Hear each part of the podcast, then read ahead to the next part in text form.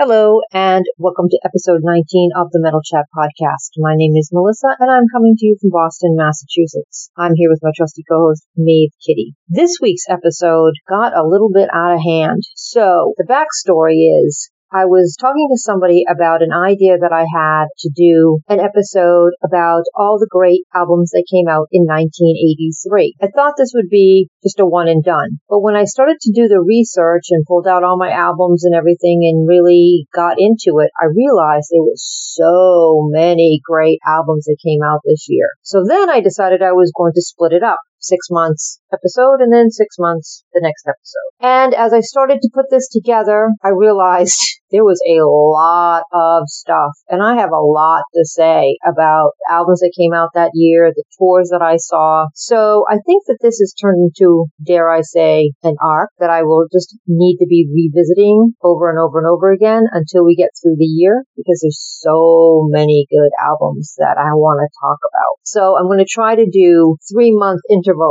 Although I have to tell you, when we get to May, May might be an entire episode on its own because so much good stuff came out in May. May was a really, really good month for metal in 1983. The reason why I picked 1983 is because today is May 22nd and it is the 38th anniversary of my graduating high school. So as I'm reminiscing about my youth, it obviously includes the music of the day. And there was so much good stuff in 83. You know, a lot of people, when they're talking about best years in metal, they talk about 1970, 1980, 1983, 1986. And there's a reason for that, obviously because so many amazing albums, groundbreaking albums, classic albums came out that year and new albums by brand new bands came out that year and we'll get all into it and everything. So, so much stuff happened that year. The other really great thing about revisiting 1983 is it sort of reminds me of that song 18 by Alice Cooper that did not come out in 1983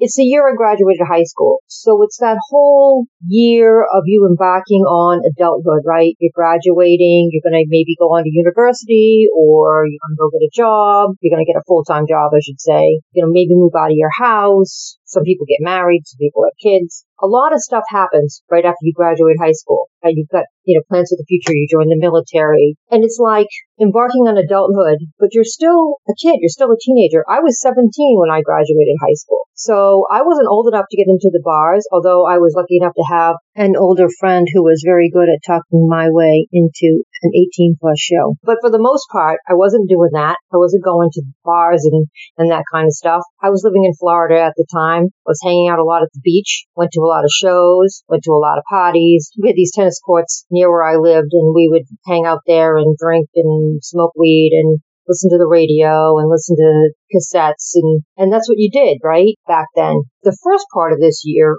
that I'm going to talk about, the first, first half is my last semester of high school. That's a very exciting time, a very fun time, um, a challenging time if you're taking SATs and you're trying to get into a university and all of that stuff. And then of course it's it's the summer after you graduate, right? And you're just partying all summer. At least that's what I was doing. And then you're getting ready for the fall. And then the fall comes. And for me, I went to school. I went to college. So that's what 83 is for me. It's those sort of those three parts. That's what I'm going to try to convey to you guys what it was like to be a teenager in 1983 and what I was listening to in real time and the shows that I was seeing in real time. But before we get started, as always, I want to thank everyone for their continued support. It is much appreciated.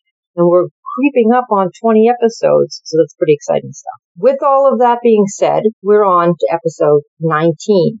1983.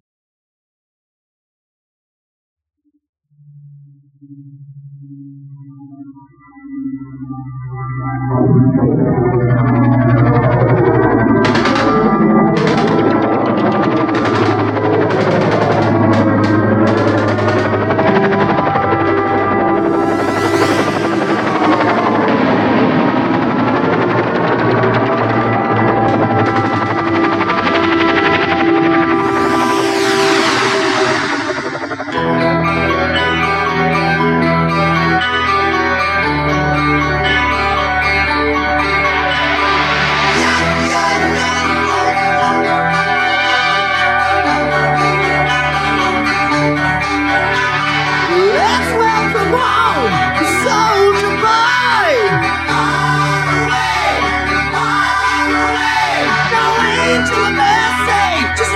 destroy.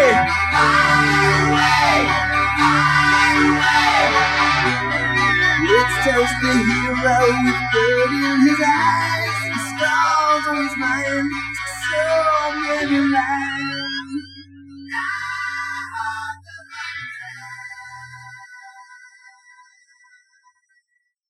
That was Die Hard the Hunter from the band Def Leppard. Their album Pyromania came out early in January of 83 and it was a huge album. It was very, very popular tons of airplay, tons of play on MTV. The video for Photograph was pretty much on rotation every five minutes. My favorite song off the album is Die Hard the Hunter and Coming Under Fire. Coming Under Fire was actually a hit song. Very popular band. This is sort of their bridge album. It's the album between their new wave of British heavy metal days, their first two albums, and then what they were going to become by the time they get to Hysteria and Adrenalize. And, and for me, I didn't dislike Hysteria, area but the wheels started to come off for me. I really prefer the older stuff, and I really do like Pyromania, even though it is commercial, but I think it was their last great album, as far as I'm concerned. I saw this tour in May. Matter of fact, 38 years ago today, they actually played in my area the day that I graduated high school, so I obviously didn't go to that show. But two days later, I did uh, make the pilgrimage, if you will, down to Fort Myers, about an hour south of where I was living, and we checked out the show down there. There were three bands. Krokus was there. By this time, their album Headhunter was out. Huge album for them. We'll be talking about that a little bit later. And the band John Butcher Axis, which you may not be familiar with. They're actually a Boston band. Well, he's from Boston anyway. John Butcher's from Boston. And I was familiar with him because late 70s, early 80s, he got some airplay on our local radio station WBCN and he used to play around the bars and things like that. So I was, I was uh, familiar with him. This particular album that came out in 83 was more poppy, some synth on there. It's not really my jam. He had a video on MTV. I think it was called Life Takes a Life. You know, it's alright. It's like 80s pop rock. I prefer more of his bluesy stuff. He is a really, really talented guitarist. Guitar work is solid on this album. It's just not really my jam. Another band that released an album in January is the Canadian band Exciter. And you are about to hear the song Stand Up and Fight.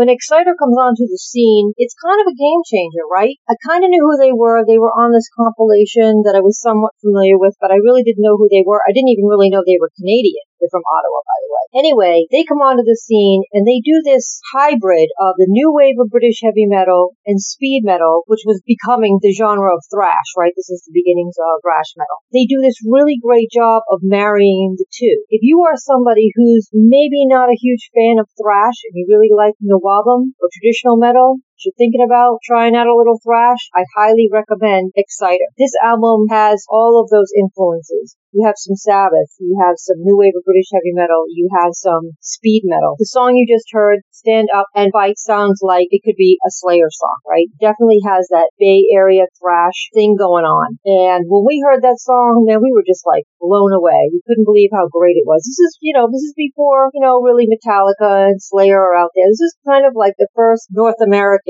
thrash that we hear, or proper thrash, I should say, right? Because there were some bands in the new wave of British heavy metal that were also doing speed metal thing that would become thrash. They also have songs that are doomy. The song Holocaust, for example, opens up with some atmosphere and then it kicks in and it's very doomy. It's very Sabbathy. They've often said that they were influenced by Sabbath and you can definitely tell on that song that they have Sabbath influences. And then the song that I am going to play for you, which is called Under Attack, is very new wave of British metal. It reminds me of like an Iron Maiden song off the first album.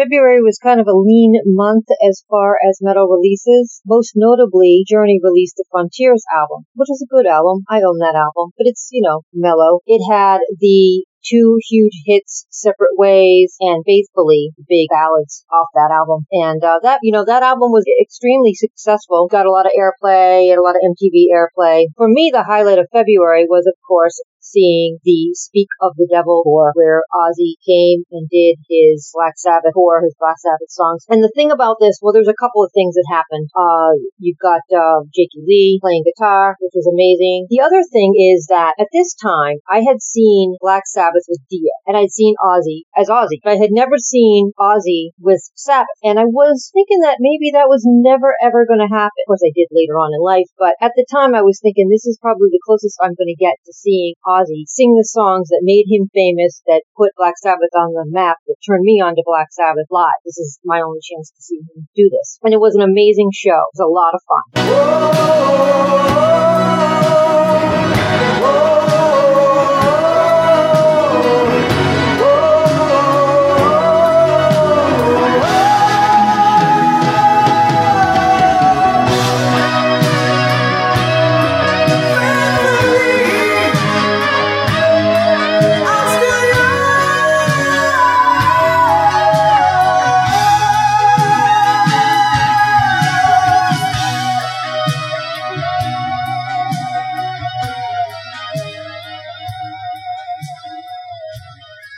Am actually going to wrap it up here. This 15 minute episode has been a three day horror show. I spilled my coffee. I lost a part of a recording. It's just been one mishap after another. And then I was going to put on a song from Speak of the Devil and realized I have the album and it's not on my computer. And I do have a turntable that I can hook up to my computer and put my albums on my computer, but I haven't done that yet. So I gotta do that. So then I was going to put on Ozzy doing a Black Sabbath song from the tribute album, and then I scrapped that idea. So you got some faithfully from February of 1983. So that's it. Hopefully next episode will not be so challenging. Until then, be well.